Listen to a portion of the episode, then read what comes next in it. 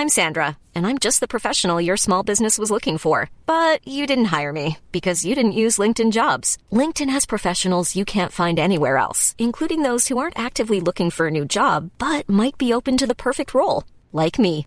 In a given month, over 70% of LinkedIn users don't visit other leading job sites. So if you're not looking on LinkedIn, you'll miss out on great candidates like Sandra. Start hiring professionals like a professional. Post your free job on linkedin.com/people today. When you're ready to pop the question, the last thing you want to do is second guess the ring. At Bluenile.com, you can design a one of a kind ring with the ease and convenience of shopping online. Choose your diamond and setting. When you find the one, you'll get it delivered right to your door. Go to Bluenile.com and use promo code LISTEN to get $50 off your purchase of $500 or more. That's code LISTEN at Bluenile.com for $50 off your purchase. Bluenile.com code LISTEN.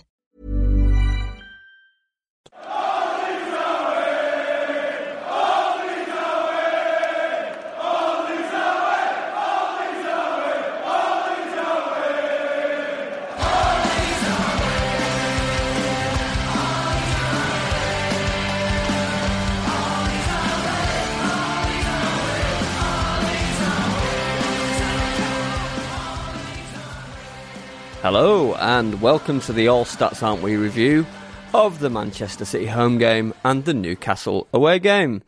I'm Darren Driver, and I'm here remixing the same stuff I've been saying all season and hoping you don't notice. And I'm here with Martin Riley. Martin, I hope you're feeling more positive about the season resuming than I am. Are you, Martin? Uh, I wish I could say that was the truth, um, but no. Uh, the I'm not feeling very positive about things after yesterday's performance, but we'll get into the yesterday's performance quite soon. We will, we will indeed get into that. And Martin, it's been about six weeks since we last spoke in person uh, because of the World Cup and um, and the Christmas uh, and all that. So, how have you been keeping generally over that time? Uh, well, I quite enjoyed the World Cup actually. Um, I, I, was a bit unenthused about it before it started, but it was actually a, load of fun. Mm. Um, got to see Messi win a World Cup, which was just absolutely delightful. I love the man, mm-hmm. and just lots of other teams just playing nice football. It was a change to actually watch nice football. Mm. and then Christmas itself um, had a very hectic time less hectic than normal though, because it was just my family at the house and my sisters and my mum and everyone didn't come over this Christmas. We did our own separate little things. How about you? How was your uh, Christmas uh, and World Cup? Yeah, well, I didn't watch the World Cup because I I decided to boycott for reasons, um, which which will get criticised for being political if I say what they are, but you can probably imagine what they might be. Um, and uh, so it was a nice nice break actually. Although um, I I was a bit sad about missing out on, on, on seeing Messi win the World Cup, but those those are the choices you make in life, right? Um, and Christmas was yeah. I mean, when you say your Christmas was relaxed because it was just your family, you've got like four hundred children, haven't you? So that it can't have been that relaxing. Uh, well, comp- compared to the normal where because my, my, sister has three kids. Okay. My brother has two has two kids. So um, one Christmas I was cooking for about fifteen people, I think. Oh God, no! So so cooking for 15 people to go into cooking for uh, six wasn't as bad. Mm. So mm. I can't complain too uh, much. It was yeah. a lot, a lot more relaxed. Oh well, good. I, I had a really relaxed Christmas with uh, me, me, Lauren, and, and, and Evan at various points. So it was it was all good, very, very chilled out. Um, and then it was ruined by the resumption of the football season, um, which we will do a quick game summary of um, the resumption game against Manchester City now. So, here we go. Manchester City did Manchester City things like moving the opponent around, creating space, making the pitch big, giving the ball to each other, and creating dangerous situations some of the things that we used to do back uh, once upon a time. Anyway, um, Leeds tried to stodge it up off the ball in central areas, um, and and when we had the ball, well, I'm not really sure what it was that we were trying to do in those situations, and maybe we'll try and unpick that a little bit as we go on. Um, City made big chances at regular intervals, and it was only a matter of time until they scored. Um, the first goal um, from just before half time came from a quick transition um, after a rare uh, Leeds visit to the City half. Um, they managed to catch us completely unbalanced. Um, the one time we didn't have a stodgy rest defence in place. Um, and the second goal came from a Leeds error in build up with uh, Liam Cooper passing to Robin Koch and, and Jack Grealish um, counter pressing very quickly. And to be honest, I've got no idea what happened for the third goal as I'd lost interest by then and didn't write it down. Um, after that, Pascal Struijk, one of the few bright spots of the season, scored from a corner. And then Joff- Joffy missed a half decent but overrated chance, the end. Um, and then Jesse Marsch hugged um, Erling Haaland, which annoyed some people. But personally, I'm more annoyed by what his team does on the pitch than him speaking to a former player that he used to manage on the pitch, but you uh, do you. Uh, so that that was pretty much the the game. Um, and now we'll move into the interrogation where we try and unpick some of my sarcastic comments from the from that uh, from the quick game summary and uh, try and see if we can actually make some sense of what happened. Okay, so here we go. Question one of the interrogation, Martin. You uh, have been saying, and you said in an article um, recently uh, that that Jesse Marsch has moved Leeds United to something looks more like a four-three-three, particularly off the ball. Um, and I think we saw that quite clearly last night. Two quite flat lines of three uh, when City were in possession. Um, and we'll talk about what it moved to on the ball later. But but in terms of the four-three-three off the ball and in in, in defensive situations and in pressing situations.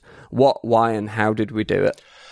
Well, I think we've we've been moving to it for a while now, but I don't think it's been quite as obvious in other games that we've recently had.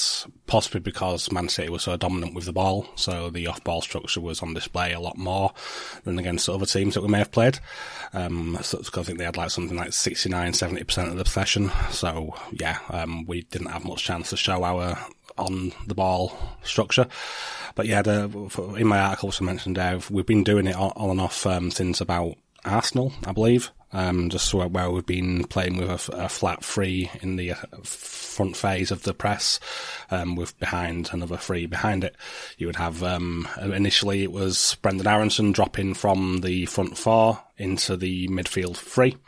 Um, but then we've we've seen in the pre the mini preseason games that we had, it's been it's been Brenden Aaronson who's been in the attacking free in the centre spot, being the, the main central presser, taking the role of the striker in the press, and with Rodrigo moving to the right, and in, in last night, Willy Gnonto on the left. So yeah, I think this was something which Marsch is trying to do to try to give us a bit more width in defensive situations. I think it's an attempt to shore things up a little bit. I, I, don't think it's working very well, but it was Man City who were playing, so we'll have to see if it's better against a team more of our level. But we've done better against a better team this season, so who knows? What, what did you make of it?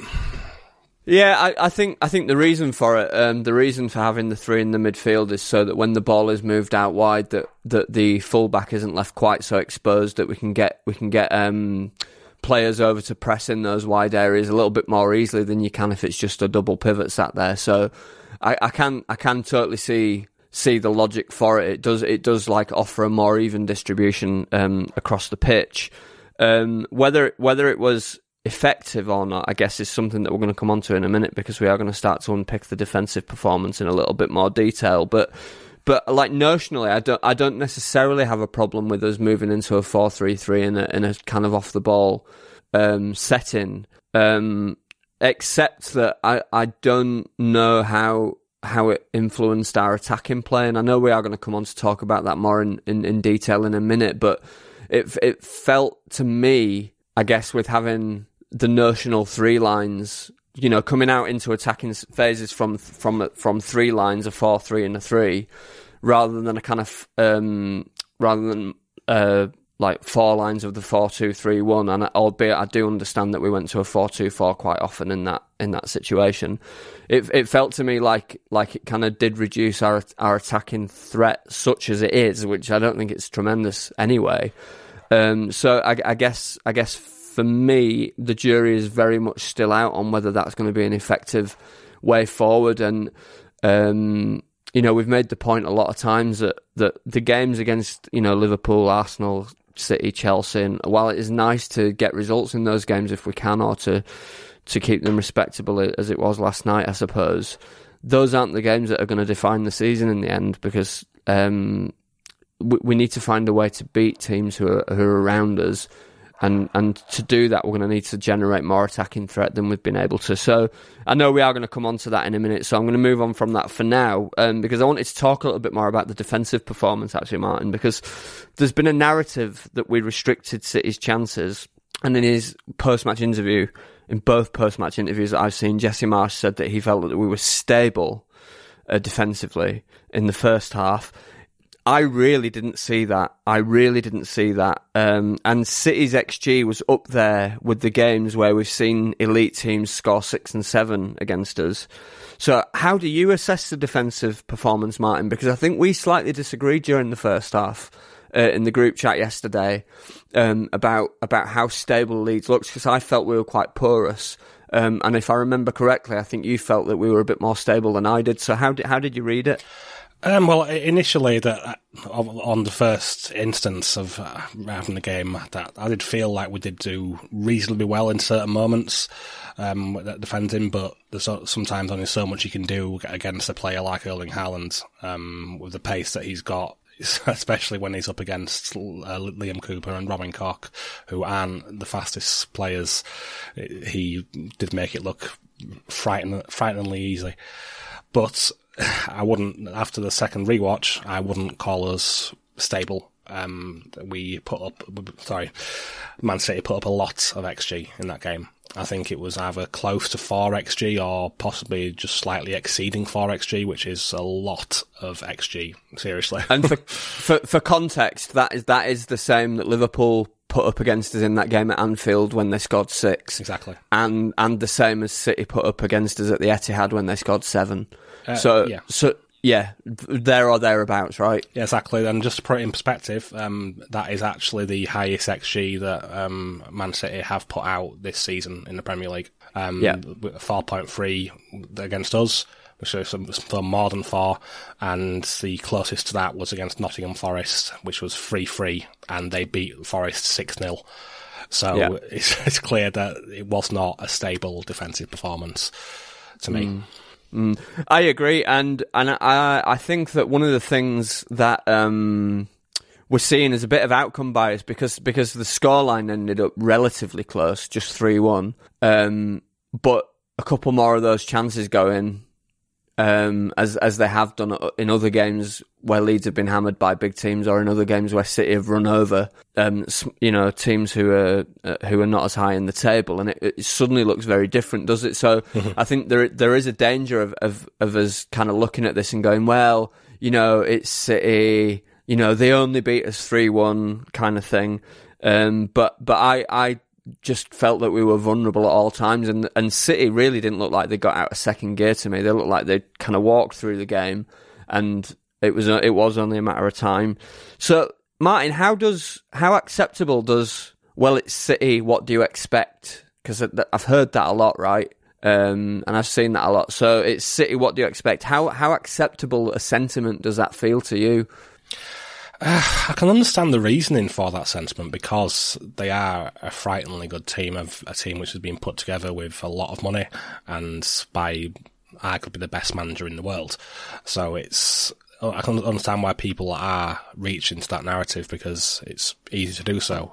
Um, but considering our other performances against other better sides in the league, um, I think we should be a little bit disappointed with um, what what we did. Not saying we should have beat them, but I do feel that we should have created more chances ourselves. Um, if we if we're not at least limiting City to not scoring chances, we need to at least be putting up chances ourselves. In in the opposite to that, which we mm. did, hmm. we didn't do. Um, there was just mm. only the one chance which was decent, which was the one which Joffy had. I initially thought mm. it hmm. was a pretty big chance, but on rewatch, it, it's not as easy as it looks because no. he's on the stretch. It's very hard for him to get any sort of weight on the on the shot and targeting it into the right area. He just literally gets as much on it as he could, and it was unlucky, but wasn't a big chance. And I, do think, considering some of the other problems we have had against Arsenal and Liverpool, where although we didn't deserve to win against Liverpool, we did still put up a very good performance in comparison to the one last night. I think I think for me the the, the problem isn't so much that it's City. What do you expect? Um, because yeah, I do, I do expect City to beat most teams in the division, if not every team in the division, on on a good day. The problem for me is not that, that we perform this way against City. The problem for me is that we don't perform appreciably better against teams who are much worse than City. So this City game doesn't feel like an outlier. It feels like it's it's it's just another game in which we've been bad. Um, and all, because it's a game where you'd expect us to be bad, I think people are giving it a bit of an easy pass. Um, and I, I, don't know how that sounds too. Maybe I'm being harsh. It's, it's entirely possible, but but to me, it feels like you know that if if if we'd have been much better, um, you know, like remembering, yeah, we beat Bournemouth, but they should have won that game. Fulham beat us at Elland Road. Um, you know, to, uh, perform. We've put up some really stinky performances this season, and just because this this stinky performance happened to be against a good team, I think people have, have, have been generous and not looking at it in the wider context. What do you make of that? I'd agree with that. Um, it is a fact that um, it's been many, as you say, stinky performances from us, especially in the first half. Um, the way we had tried to attack was this plays into Man City's hands. It's made it so so easy for them because I think what we were looking to do is um, hit the ball long and try to win second balls and then try to get further forward from there, create a bit of chaos. Mm. But it just didn't work in that way at all. Um, we were playing it long for, for, a lot in the first half, not really targeting it into any specific areas. And it's clear that it didn't do anything because I think, did we have one shot in the first half? Um, yeah, one shot. One shot in the first half. So that just shows all, all you need that what we was trying to do was not effective and wasn't likely to give us anything. Things did change up in the second half, but game state. Claxon. Yeah. so. Yeah. Well, let, us come. Yeah, let's come on to that. So, so in, in, your reading in the game, Martin, what we were trying to do in the first half was what we generally try and do, which is to try and move the ball forward quickly in central areas to try and get players around the ball and to try and create chaos from there. But but it seemed to me that what was happening was that we didn't have enough players in in attacking areas or in more advanced areas. and City were just very very easily able to um, to pick the ball off. And even when we did manage to get players distributed in in a, in a way where we might cause them some problems, every single time they were just able to play through it. Um, is is what is what it looked like um, to me. Um, and and and I guess that yeah, the other thing is that as you as you referenced there is that I've heard a bit of well, you know, we were the better team from 2 0 down or from 3 0 down type nonsense, which I just, I just, I, I, can never get my head around that because we do, we do hear that so often, you know, that, that Leeds have been the better team when they've been X number of goals down. And I just think it's the most useless thing to be uh, the better team when you, when you, when the game's already lost. Um, so yeah, I mean, how do you read that bit of you know where we, we scored a, a, goal from a corner, which was a lovely delivery from Greenwood and a, and a, and a good header from Struijk, and then and then we sort of huffed and puffed and sort of flapped around the box a bit. How how do you read that kind of last section of the game? Is there anything to take from it, or is it just a case of well, it was you know City were kind of sitting back a bit. You know, we got a, a little bit of momentum. Um, or just kind of threw a bit of caution to the wind? How do, how do you read it? I think Similar to what you said there, um, I think it's that the change started right from the start of the second half. I think that we did try to do things differently in second half. Um, I think we saw um, and tried to get Gnonto onto the ball a little bit more. They, they tried to get him receiving deeper and moving with the ball forward, similar to Aaronson as well.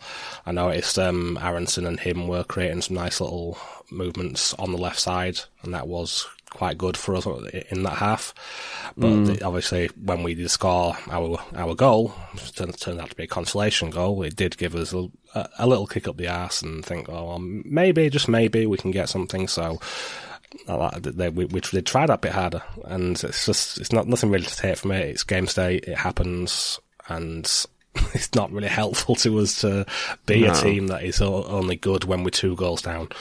Um, no. Because on, the, on this one, the only reason why we did look were able to create more was because City aren't gonna sit back when the two goals ahead.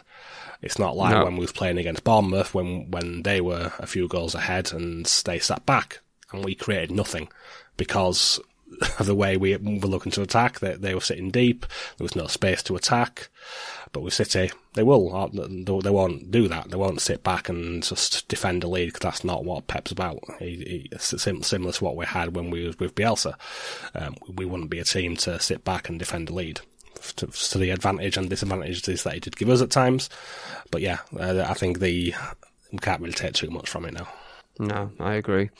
Um, I do want to cheer myself up though, so let's talk about uh, Willy Gnonto for a minute or two. Um, he's really fun, isn't he? He's yeah. quickly becoming my becoming my favourite. Yeah, it's been a, a right bright spark in a otherwise mediocre um, viewing at the moment. Um, I just love some of the things he's able to do. He's just got his low centre of gravity and the way he uses his body to outwit defenders is just a thing of beauty at times. Um, he's just he, he's, he's so quick to turn and attack, and he's just always so positive about what what he's doing, no matter the situation.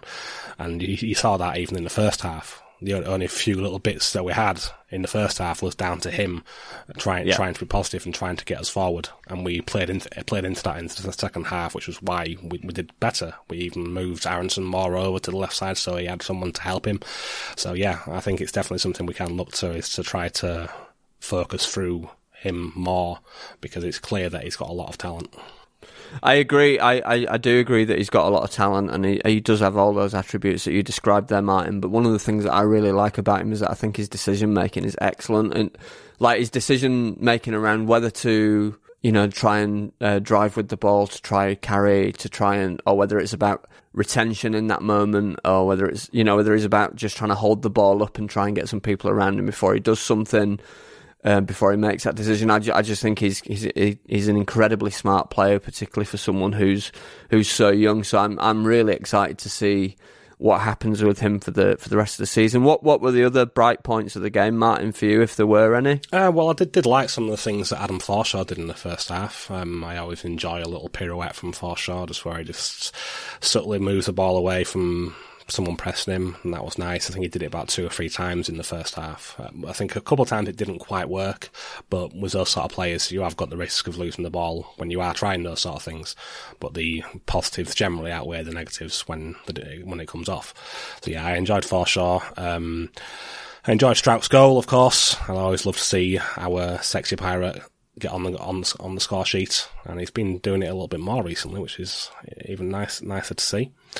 Um, other than that, uh, Sam Greenwood had a couple of bright sparks in the second half, which I liked.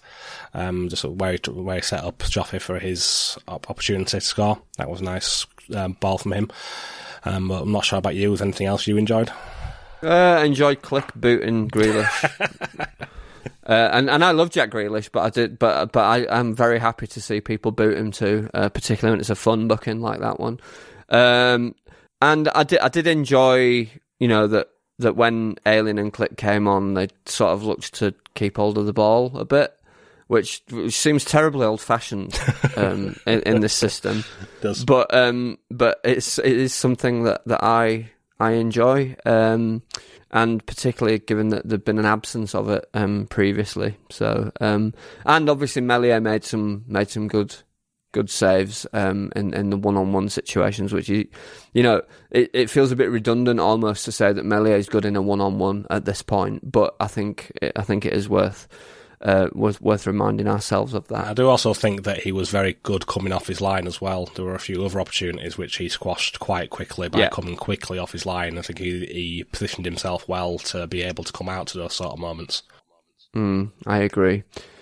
I agree, and and you know, I think I think the other thing that's worth saying is that I've seen a lot of uh, criticisms of indiv- individual performances. Marc Roca, notably, has taken a lot of taken a lot of hammer, um, and I just think for a player like Roca in that in that system in that game with the options that he had on with the ball at his feet so very often there was just nothing nothing doing um, and so I think that whilst yeah we can say he gave the ball away sloppily a few times and I wouldn't disagree with that I do also think that it is worth noting that that you know when a player's got the ball at his feet and and all you can basically throw a duvet over the rest of his teammates um, I don't know what, what, what you'd expect him to do in that situation, particularly uh, particularly with the team as as good as City are at counter pressing. Like they they're going to rip you up if you if you um not able to use the ball effectively in those situations. Anyway, um, that's enough of me defending Marc Roca. Uh, apropos of nothing. Um, question five, and this is uh, this is one that I thought was worth asking because I've been thinking about this myself a little bit. Um, and it's a question from uh, Jackie Buckets. And Jackie, uh, the first part of Jackie's question is Do you actually enjoy being in the Premier League? That's a tough question, is that? Um, because I think I did um, for the first season and for parts of the of the second season. Um, and it's tough now because because it's hard, so hard for me to enjoy it when I'm not enjoying the football. Um, mm-hmm. I enjoyed the, the, being a Premier League side, but what's that really mean? Biggest league in the world and all that. Um, yeah, it's a, it's a hard question to answer, really, but mm. probably less than I was at the moment. Mm. But things can change um, quite quickly on in this league. So we'll have to see what happens from now. See if I can get back to enjoying it. I just don't know if I can enjoy being in a division where where the inequality uh, in the division is so baked in um, to to the structure of it. Um, and for all those years that we were out of the Premier League, for those sixteen years, I desperately wanted to get back. But then, as soon as Huddersfield scored that second goal, and this is absolutely genuinely true, uh, Huddersfield scored the second goal, which confirmed Leeds promotion, and I was jumping around the room and screaming and happy and all the rest of it, like everyone else was. And then I sat down, and my wife said to me, "Oh, you can get to complaining about the Premier League in a few minutes." That's fantastic. yeah, yeah. She she knows me very well. She knows me very well. So I, I guess for me, like uh, obviously, I want Leeds to play at the highest level possible, but I also like the feeling of going to games and feeling like I might some, see something enjoyable. And I think if you're not one of the top teams, the Premier League discourages managers from doing something expansive and fun because it's all about attrition and trying to get get points on the board and and it makes people risk averse. And and um, I think that's that's the thing for me is that, that yeah when when you know even when we were crap under Bielsa last season, I still felt that there was a possibility that we might click one day and have a really good have a good time. And I just don't feel like a good time is coming anytime soon um, at the moment. And that's that's partly to do with my view of Marsch's football. Of course, it is but also it's it's symptomatic of the of the division, and I don't entirely blame Marsch um, for that. You know, for that. So for for me, you know, like I'm thinking, oh, it'd, it'd be quite nice to go back to the championship with a team full of fun kids. Yeah, I've, you know? I've heard that a lot, and it is quite an appealing idea. Uh, just, to, but it also would depend heavily on what the manager was that we had to, um, course, to man- manage these fun, these fun kids.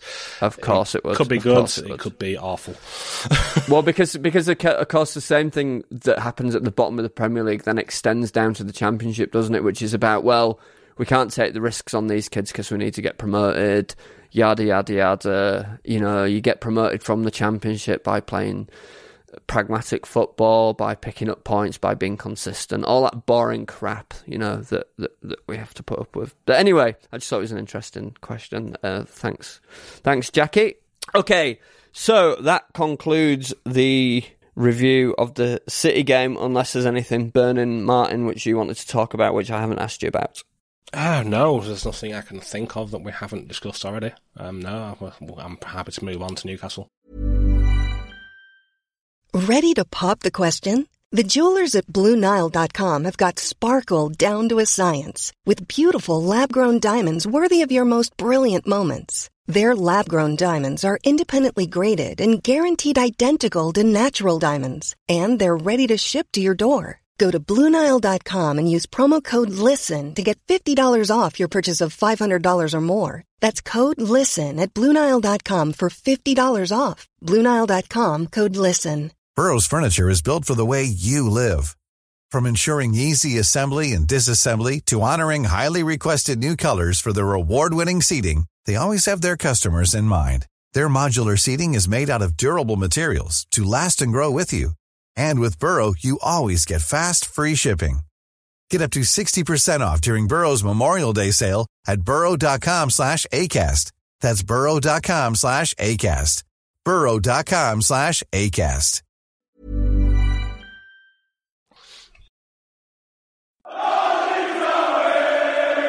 Perfect. All right, let's talk about Newcastle United then. So, uh, Martin, I haven't had the opportunity to watch uh, Newcastle, um, and I, I do apologise for that. So, I am relying on your preview of them. Um, so, how how do Newcastle play these days? Because um, yeah, they're, they're an interesting they're an interesting team. I remember when they came to Elland Road last year, uh, and they were just I think the Eddie Howe had really just taken over they were playing as narrow as Leeds do now, right? In in the way that, and, and and that's how compact they were, and and then they you know they picked picked up that win um, in one of Bielsa's final games, uh, uh, before it all really fell apart for Bielsa anyway. Um, so I've not really watched them a lot since then. So tell me how they play these days.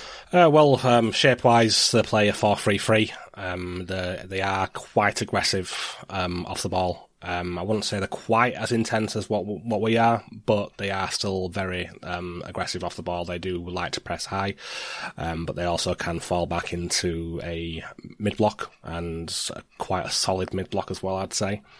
Uh, they do like to mix up their attacking threat. Sometimes they go along to their very talented wide, wide players.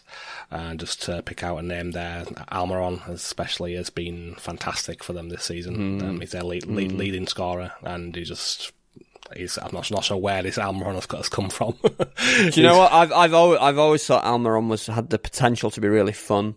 Uh, so I am I am glad that he's that he's doing that this season. Yeah, exactly. Anyway, carry on. Yeah, and so they'll, they'll try to, sometimes they'll go long to their talented wide players, but then other times they'll get some, some overloads going with short passes, especially on the right side when t- t- Trippier is more involved. Um, Bruno Guimaraes, if I'm saying that right, probably butchering it.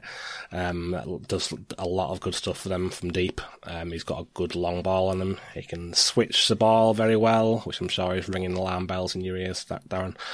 And, mm-hmm. um, but yeah, the Almiron, as I said before, is probably their biggest attacking threat, but they do have threats in other areas as well. So we, would be silly to just focus on him. Um, I'm not sure if Alan Saint-Maximin is uh, fit at the moment, but if he is, he's another potential threat who we'll have to deal with. Joelinton, he is also another one who is mm. very threatening. I could keep going for a while. There's a very fun team with lots of threats spread throughout their side. Mm. And how how do you expect them to approach this game? Um, who who have you watched them against? Well, I watched um, about the, I watched the first half against uh, Leicester, the one that I was on Boxing Day, um, and I also watched the most of the game against Southampton. I just wanted to, to pick a side who was at least similar-ish to us and that's the best one I could f- find, which was closish to when, when we're playing, so they're playing a similar way. Um, but I, would imagine with the game being at St James's Park that he'll be pretty foot, they'll be pretty confident in their attack. They'll probably be pressing high, um, but I don't expect them to necessarily seeking control of the possession. Um, I think they'll be happy to go over our press rather than play through it. But I do also think that they have some players who are capable of playing through it when they need to. Um, but I think they're more likely to spread the play around with switches and clipped balls to wide players. And if I was Howe, I would want to get as many of my best dribblers on the pitch as possible. As we all know, we are very vulnerable to pacey, tricky dribblers. So if he's available, I would expect Saint-Maximin to be playing alongside Joelinton. And I think Joe Willock as well. He's also very dangerous from, from from carrying the ball. So I would expect them to have a lot of fun dribblers for our defenders to deal with.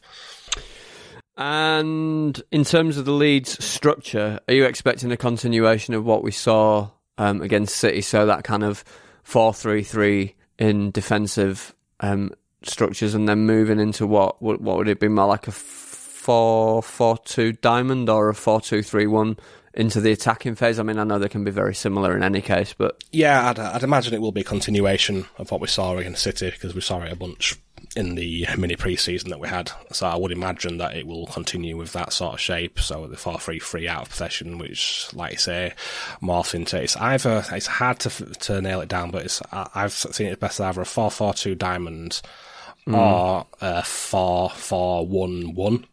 Um, okay. because especially in the second half when we had Gnonto coming quite deep, it did get quite far in shape across across the middle. I felt, and then you also had um, Sam Greenwood on the other side. He was getting quite wide in certain parts as well. So I do think that there's potential for it to look something like that. But yeah, I can't imagine the shape would be too much different now.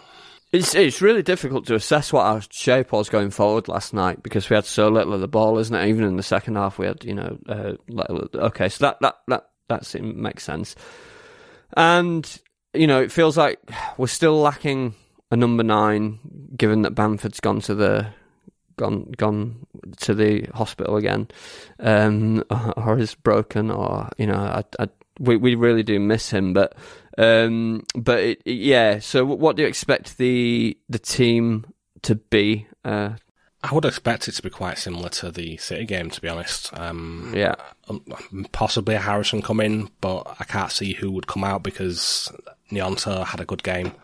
Um, he ne- he never takes Aaronson out of the side, so he won't be going anywhere, and I don't think he'll take Rodrigo out of the side either. So I, I do think at least the attacking players will be the same. I, I would imagine the defence will be the same. The only exception will be Tyler Adams probably coming in for Adam Forshaw. Um, I think that'll be the only real change that we'll see. I'm not, I'm not sure what you think on that. Yeah, I think you're probably right. Where where are Newcastle vulnerable? Where can we get at them? Where are their weaknesses? I wish I could tell you, but okay. from what I've watched, I couldn't see any major vulnerabilities that we could try to exploit. Um, they seem quite solid in most areas, but if I did have to, if you twisted my arm and you had to pick an area, I'd probably say attacking their right side when Trippier is, Trippier is further forward. Um, most of our best attacking plays on our left side anyway. So if we so we can focus on that to try to get down that flank quickly, we may be able to get some joy. And also one other little thing, I'm not sure if it's but looking over FBref earlier, I noticed that um, they had they conceded the second most chances following a dribble. So that may possibly mean that they may be weak to direct dribbling. So if we can, but that's something our players do anyway in attacking areas. So that will be something we should be targeting. That's just what we do. Um, give it, give it, give it to Willie. Exactly. Just, just give it to Willie yeah. and let him ball. That's um, probably the best thing I can say to try to hurt them. Yeah. Um, okay. Describe what you expect watching this game of football to be like, Martin. Not fun for us. no, but yeah, it's going to be tough. Um, if we look as lack- lackluster as we did against City with the ball, we will struggle to create chances. We could see a pretty open match with attacks going from both sides, with us not being able to create much. Um, Newcastle generally don't concede much XG against. In nine of their games this season, they've limited their opponents to less than 0.8 XG, and in four of those games, less than not 0.5. So they they really do have a good way of keeping opponents limited and not letting them create good chances. Um, I do expect them to be a threat from set pieces. Uh, Kieran Trippier is one of the best set piece deliverers in the league, and they have a number of threats from the, these sort of situations, including one of John's faves, Dan Burn. Oh yeah. yeah. God, I for, I completely forgot about yeah. him. Oh, it'd be, be nice to hear John talking about Dan Burn, wouldn't it? Yeah, that's uh, Dan Burn. He's been playing at left back for Newcastle actually. Oh, um, oh crikey! Yeah, it's, it's, it looks solid. Obviously, he doesn't go as far, as far forward as what uh, Trippier does on the other side, um, but no. he's he's a fun player, is Dan Burn. Um, so yeah, they've created the uh, 42 dead ball chances, which is uh, joint second in the league. So, uh, so yeah, if we don't see a, a, set piece goal or at least a few set piece opportunities for them, I would be surprised. Okay, so where, where will the game be won or lost, Martin? It'll be won by at least one Vintage Leeds 2022 Far Post Space Drifter, as I like to coin them. Uh, additionally, whichever team makes the most of their opportunities with the ball. Um, that's the main thing I'll say. It's, I think it'll be pretty even as to who will dominate possession. Like I said, Newcastle don't generally look to possess the ball massively. Yeah. They do uh, like to mix up the play. And if RC is anything to go by, it'll end up being Newcastle taking the most of these opportunities. Okay, dokes. Well, that sounds like it's going to be fun. Um, okay, so thanks very much, Martin. So, listeners, we'll be um, back at the weekend um, with a review of the match. Will it be the weekend? What day is the game on? What day is it? Um, I think oh, we're, we're we're we're in that bit between Christmas and New Year where I've got absolutely no idea what day it is. It's Thursday, isn't it? And the game's on Saturday. Yeah. So yeah, we'll we'll review it on Sunday, I would imagine. Um, so we'll be back on Sunday with a review of the match. Um, but until then, do uh, enjoy the game and have a great week.